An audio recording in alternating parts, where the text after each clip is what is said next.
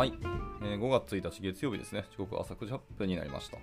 えー今日から、えー5月がスタートですね。はい、また、えーもう早くも新年度始まって1ヶ月経ったというところの会社も多いのかなと思いますけども。はい、じゃあ今日も一日頑張っていきたいと思いましょう。おはようございます。耳のキースこと桑原です。えーではでは、えー本日も朝活を始めていきたいと思います。本日はですけれども、昨日読んだ記事ですね、の中に続き的な、まあ、引用のリンクですけど、あったので、その引用の記事も読んでいこうかなと思ってます。まあ、いわゆるそのチャット GPT をはじめとしたジェネラティブ AI ですね、を活用した今後の僕らエンジニアのキャリアとか、その辺ですね、生存の話について語られてた記事があって、まあ、それの続きじゃないですけど、あの他の文献として、えー End of Front-End Development っていうのがあったので、まあ、僕はちょっとフロントエンドの界隈が、まあ、技術に関心、興味が強いので、今日はちょっとそこを読んでいこうかなと思っておりますと。じゃあ、前置きはさておき入っていきましょう。えここ数ヶ月、私は多くの若手開発者と話をしましたが、え彼らは AI についてますます不安を感じているようです。え GPT-4 のようなツールでますます印象的なデモを目にして、え HTML、CSS、JavaScript に精通した頃には、え自分たちの仕事がなくなっているのではないかというふうに心配をしています。この思いは今、え、Twitter でも話題になっていますと。で、まあ、一つ Twitter の、えーと引用がされております。どの後の引用なのかはちょっと端折り、てか、モザイクされてますね。あまあでもこれ以上ないほど反対ですと。Web デベロッパーの仕事はどこにも行かないと思います。えーそれにネット上で配布されている、えー FAT ですね。にかなりうんざりをしていると。えーそこでこのブログでは何が起こるかについて私の仮説をお話ししようと思います。えー物事は変わるが人々が言うような怖い方法ではないよっていうふうに、まあ、もうこの人は思っていますと。はい、じゃあちょっと1個だけ、まあ、注意事項じゃないですけど、あれてるんで、そこも一緒に読んでいきたいと思いますけど、えーフルディスクロージャーっていうところですね。私はこの話題に、えー既得権益を持っていることを記しておりますと。私はオンラインでソフトウェア開発を教えています。開発者の仕事がなくなれば私の仕事にも支障が出ます。とはいえ、このブログ記事のすべては私の、えー真の信念に基づいておりますと。私の信念が偏っているかどうかはご自身で判断してください。はい。まあ、そりゃそうでしょうね。基本的に未来予測というか、未来についての自分の、えー試験であると思いますので、あくまで個人のあの意見として聞いてみてくださいということですね。はい。というわけで、まあ、まずは Here we go again というところですけども、えーまたまた登場というところです。えー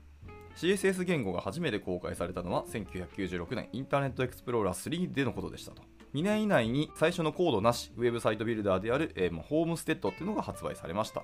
はい、まあ、 Homestead 懐かしいですね。まあ、僕一応名前しか知らなくて触ったことは一応ないんですけど。で、 Homestead は1行のコードも書かずに、えーカスタムウェブページを構築することができました。で、まあ、一応ホームステッドのあの画面キャプチャーですね、が貼られてますけど、あえーウェブデベロッパーが新しい技術によって、え余剰人員になることはかなり昔から懸念されていました。2000年代には、ウェブワーワードプレスがそうでした。2010年代には、えーウェブフローっていうのが登場しました。2020年代初頭には、えーコードなしツール、いわゆるノーコードツールっていうのがどんどん登場してきましたよと。そして、ある意味、ウェブデベロッパーは時代遅れになってしまった。えー最近、地元のパン屋さんや歯医者さん、アーティストがウェブサイトを必要とする場合、おそらく開発者雇い、何万ドルも支払って、えーゼロから何かを作ることっていうのはないでしょうと。えースクエアスペースで気に入ったテンプレートを見つけて、月々20ドル、まあ、約2万円ぐらいで利用するんですよと。えそれでもウェブデベロッパーは存在し続けている。先週、OpenAI は GPT-4 のショーケースを行いました。その中でかなり印象的なデモがありました。GPT-4 は手書きのウェブサイトのスケッチを、えーレビールパンチラインというボタンを配,、えー配線するためのちょっとした JS を含む、えー完全に機能するウェブサイトに変換することができますと。まあ、ボタン一発で要は手書きで書いたあのラフの画像を使ってそのままウェブサイトの本当に構築をするとところができるようになっているというデモですね、行われてまして、まあ、それの画面キャプチャーも貼られてます。まあ、ちょっと僕はそれ見てないんですけども、まあ、写真こう見るだけでもおおってなる反面、まあ、なんか似たようなツールはすでにあるしなっていうので、どれだけの精度なのかって気になりますけどね。でしかし、はっきり言っておきますが、ここ数十年、ウェブデベロッパーがこのようなページを作る必要はなかったんですよと。この HTML 文書と現在のフロントエンド開発者が書くコードの種類には、まあ、結構大きな違いがありますと。っていうので、えーまずセクション1は終わりで、続いてのセクションですね。続いてのセクションは、えー Look into the future です。というわけで、まあ、続いてじゃあ未来の方でフォーカスを当てていきましょうと。はい、えー未来見据えていきます。私がこれまで見てきたデモのほとんどは、えーシンプルな HTML ページや JavaScript の一つの関数などかなり限定的なものでした。一人の開発者が午後にできるようなものです。えーでも今はまだ初期の段階です。このまま加速していけば数年後にアプリケーション全体構築できるようになるのではというふうな疑問を持ってますと。えー GPT-4 のような LLM に関して、えー、専門家とは程遠いですが、えー、高いレベルでの仕組みは理解しているつもりですと。で基本的に LLM は超強力なテキスト予測ツールになります。プロンプトが与えられると機械学習によってプロンプトに続く最も可能性の高い文字のセットの導き出します。オープン AI のような企業は、えー、出力を向上させるために膨大な時間とエネルギーを費やして、え、モデルを微調整しています。え、人間のラベラーの軍隊がモデルの出力を採点し、モデルは学習して進化していきます。まあそうなんですよね。だ結局今まで人間が人類が生み出してきたそのアウトプットをベースに、まあ、やっぱ結局学習していくに異ならない、他ならないので、まあゴミデータとか、巷に流れているデータあの情報とかデータ、ブログ記事とかいろんなものが、えー、間違っていたりとか雑な情報ばっかりだと結局 GPT の精度ってもそんな上がらないというところですよね。まあ、逆に言うとだから論文界隈とかそういうアカデミックな分野のところでいくと、まあ、その精度は結構高いんじゃないかってそれはもちろんありますので、難しいですね。まあ、あとはあのその一般家庭でのその料理レシピとか、まあ、そういうものをほぼほぼ確立してきてはいるので、まあ、そういうのも効果は高いんじゃないかなというところですね。えー、結局、だからクリエイティブな部分にどうあの今後ジェネラティブ AI が進化していくかっていうところがポイントかなっていうのは僕は思ったり気になってるところですけど、はい、余談でした。えー、チャット GPT や、えー、Bing の AI 搭載検索のような、えー、ツールを使って検索した、えー、実験したことがある人は、えー、回答が、えー、チャット GPT や Bing の AI 搭載検索のようなツールを使って実験したことがある人っていうのは、えー、回答が80%ぐらい正しいかもしれないけれど、えー、絶対的で揺るぎない自信を持って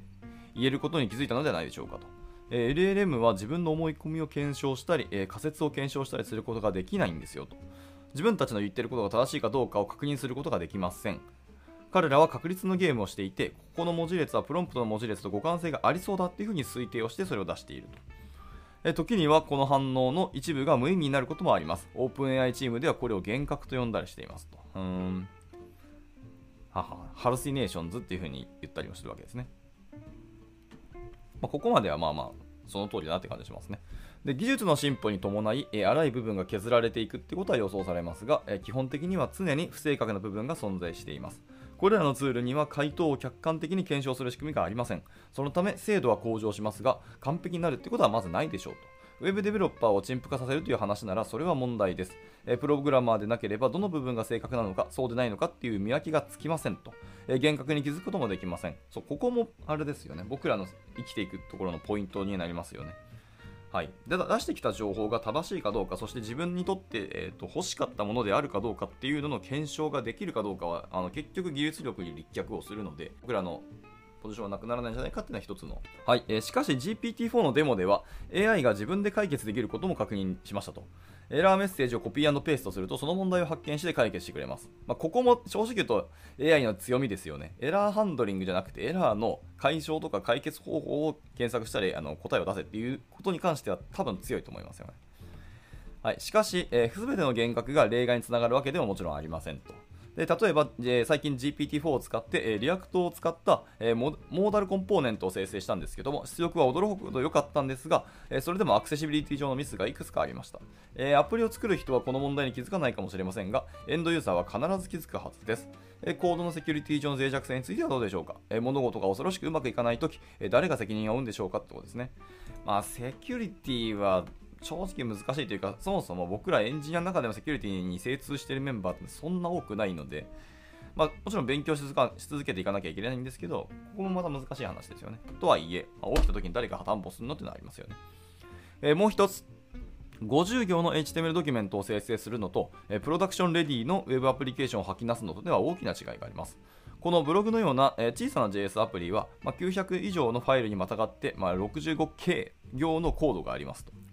6万5000行ですね。で、95%の精度があったとしても、デバッグっていうのは非常に困難です。開発者が何ヶ月もかけて巨大なプロジェクトを作り、100%完成するまで実際にコードを実行しようとしないようなものですと。これは悪夢のような話です。確かにね、精度高いかどうかは置いといて、とりあえず僕らが頑張って何ヶ月何ヶ月作り上げてきたものに、一気に近づいたとしても、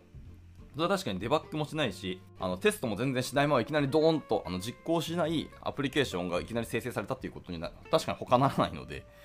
こう言われたり、そういう見方をするとすごく怖いですよね。今からそれに対してあのテストコードもあの追加してもらって、まあそれもあれですね、あの GPT とかに作ってもらって、それを実行するととてつもないなんかエラーとか、テストこけまくるみたいな地獄が始まるような気もしますよね。続きます。AI っていうのは魔法ではありません。学習データと同じだけの性能があるんです。えコードスニベット、インターネット上に溢れていて、一般的なものであることが、まあ、多いですと。それに対してコードベースはどれもユニークですと。オープンソースの大規模な、え、コードベースはほとんどありません。AI はどうやって現実世界の、え、大きなプロジェクトを構築する方法を学ぶんでしょうかと。まあそうなんだよね。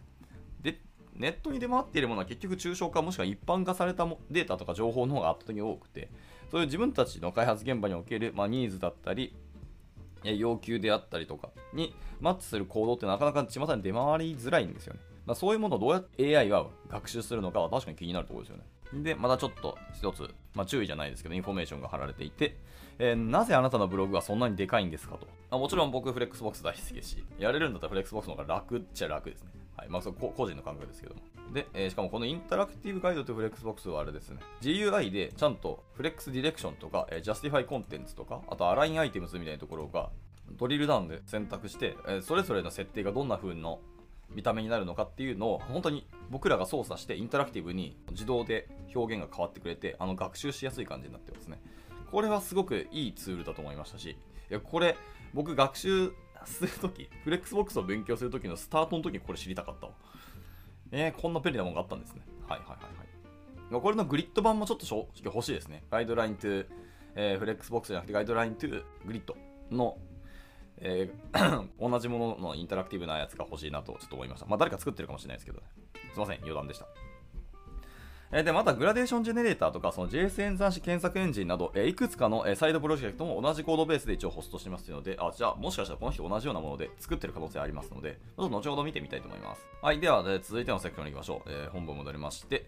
え続いてはですね、えー、アーギュアーギュメンティング、not replacing ですね。代替ではなくて補強をするっていうお話です。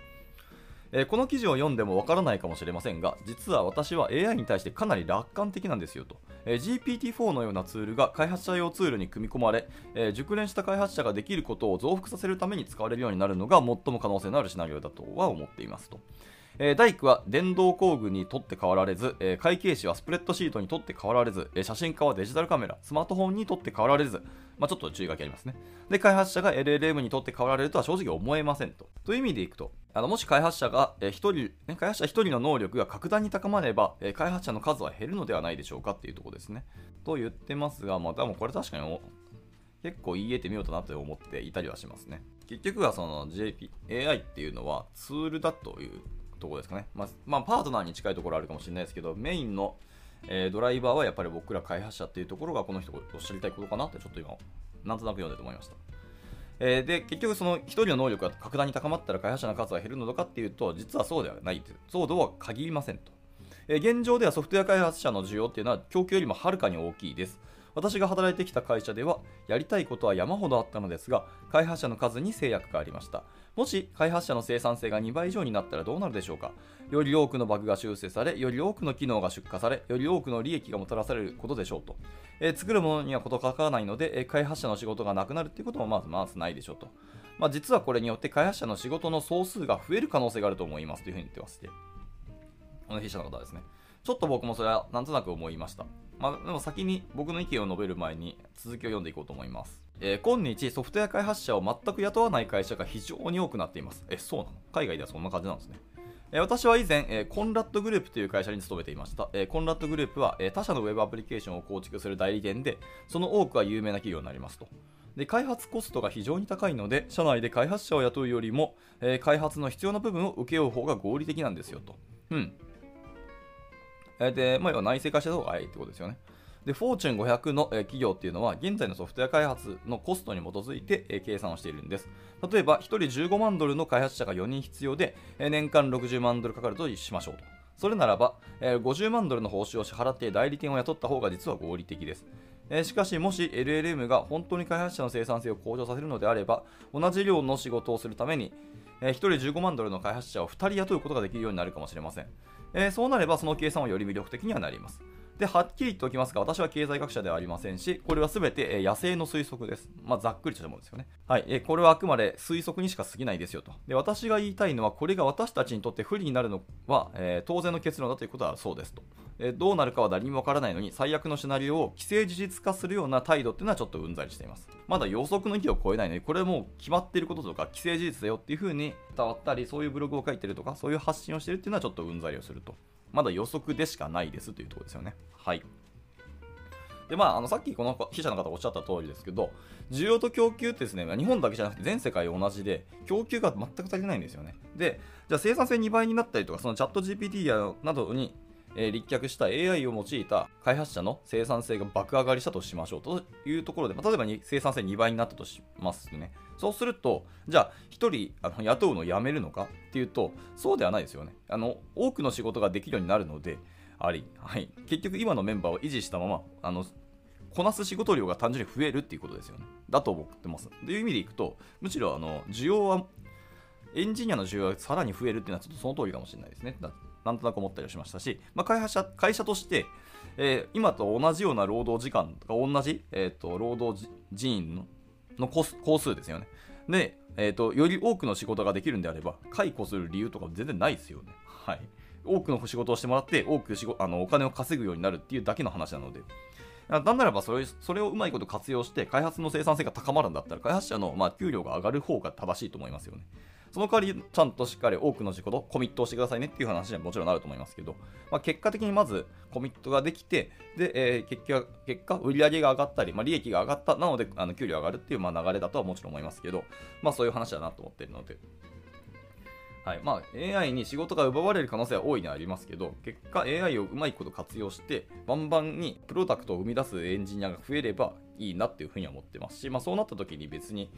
えー、仕事が奪われるっていうのはその書くという行為とかあの自分たちはクリエイティブをするっていうところの、まあ、量は減ったりあのコミットのスコープは絞られるかもしれないですけど僕ら自身は重要としてはなくならないよねっていう話だと思います。はいまあ、ちょっとだらだらと同じようなことばっか語りましたけど、えー、と続けますね。では、えー、本文戻りまして、えー、続いてこの会話をしているのは私たちだけでありませんよっていう次のセクションですね。はい。えー、アーロン・ブレイズは、えー、ベテランのアニメーター、イラストレーターになりますけど、えー、ディズニーに約20年勤務して、えー、美女と野獣、えー、アラジン、ポカホンタスなど名作ディズニー映画に貢献をしていますと。すごいですね。超有名な作品だらけなものの手掛けたベテランアニメーター、イラストレーターなんですね。いやー、すごいな。すいません、僕、全然この人のお名前をちょっと存じ上げておらずですね、不勉強を呪いますけど、えー、すごい人ですね。アーロン・ブレイズって方でした。えで、数瞬間前、え彼は YouTube にとある動画を公開しました。えディズニーのアニメーターが AI アニメーションに反応しましたよと。で、このプロ記事を読んだら、え彼の考え方がよくわかると思います。彼はこれらのツールを脅威とは見ておらず、アニメーターの生産性を向上させ、アニメーターの仕事を増やすことにつながることだというふうに考えています。いや、とてもポジティブでいいですね。何十もの業界にまたがるアーティストや知識労働者っていうのが、今まさに同じような会話をしています。人々は、えー、自分の仕事が GPT-4 だったり、これ DAL2 っていうもんですかね。誰2かわかんないですけど、読み方ごめんなさい。あとはあとミッドジャーニーのような AI に食い尽くされそうだというふうに心配はしていますけど、えー、GPT-4 は、えー、模擬司法試験では受験者の上位10%に入る点数で合格できるのかという疑問に対して多くの弁護士がこのような全く同じ議論をしていますと。結局どうなんでしょうね。10%に食い込んでくるんですかね。まあ、そういうのはまあ今、司法の人間たちが議論していることですね。私の個人的な考えでは、ほとんどの場合、社会人はこの技術を自分のワークフローに組み込む方法を見つけ、生産性と価値を高めていくだろうというふうに考えています。あ、いい話ですね。ある種の仕事は AI に任せることができるかもしれませんが、えこの多くの仕事はそうはいきません。しかし、もし私が間違っていて、LLM がソフトウェア開発者に完全にとって変わることができると分かったとしたらどうでしょうか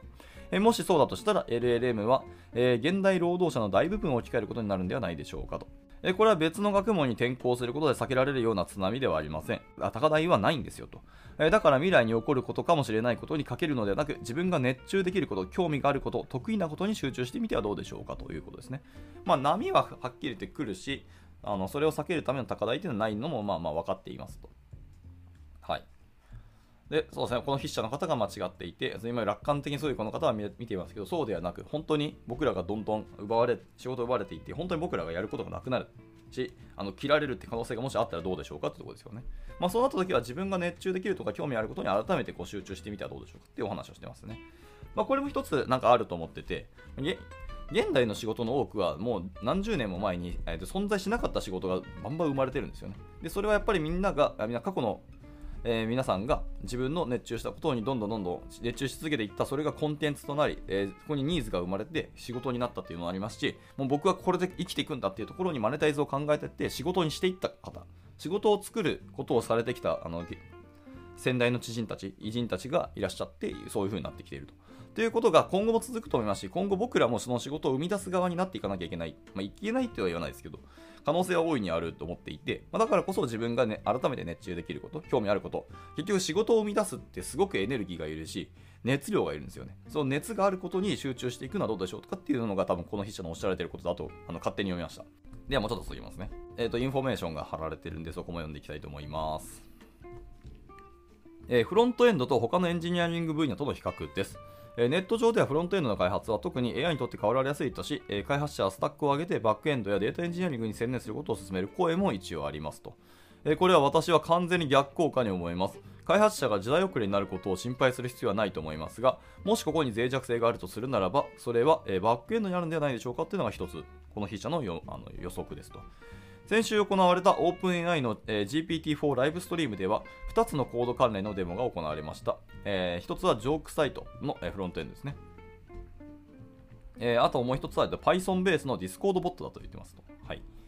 この2つのプロジェクトのうち Python コードの方は、えー、私にとってよりプロジェクト、えー、プロダクションレディなものにちょっと思いましたよと。はい、で最近 Node.js を使って Discord のボットを作りましたがコードはすごく似てましたねっていうふうにおっしゃってますと。はいはいはい。へえ、そうなんやね。ちょっと僕は全然 Discord ボットを書いたことないんでわかんないんですけど。で、それに対して、ジョークサイトのために生成された基本的な HTML 文書と、私が毎日書いているフロントエンドのコードとの間には、非常に多くの隔たりがありましたと。これはま過剰な一般化ではありますけど、過去10年ほどの間に多くの複雑さがサーバーからクライアントに移動してきました。モノリシックな Express アプリケーションというのはサーバーレス機能の集合体へと変化し、フロントエンドはハイパーリンクのデジタルドキュメントから本格的なデスクトップ品質のアプリケーションへと進化してきました。はい。またフロントエンドとはユーザーが製品に接する部分のことになります。企業は一般的に自社製品がオーダーメイドでユニークでブランドに従って丁寧に作られたものであることを望みます。それに対してバックエンドは目に見えません。一般的なバックエンドは一般的なフロントエンドよりもずっと受け入れられやすいんですよと。まあそうなんだよね。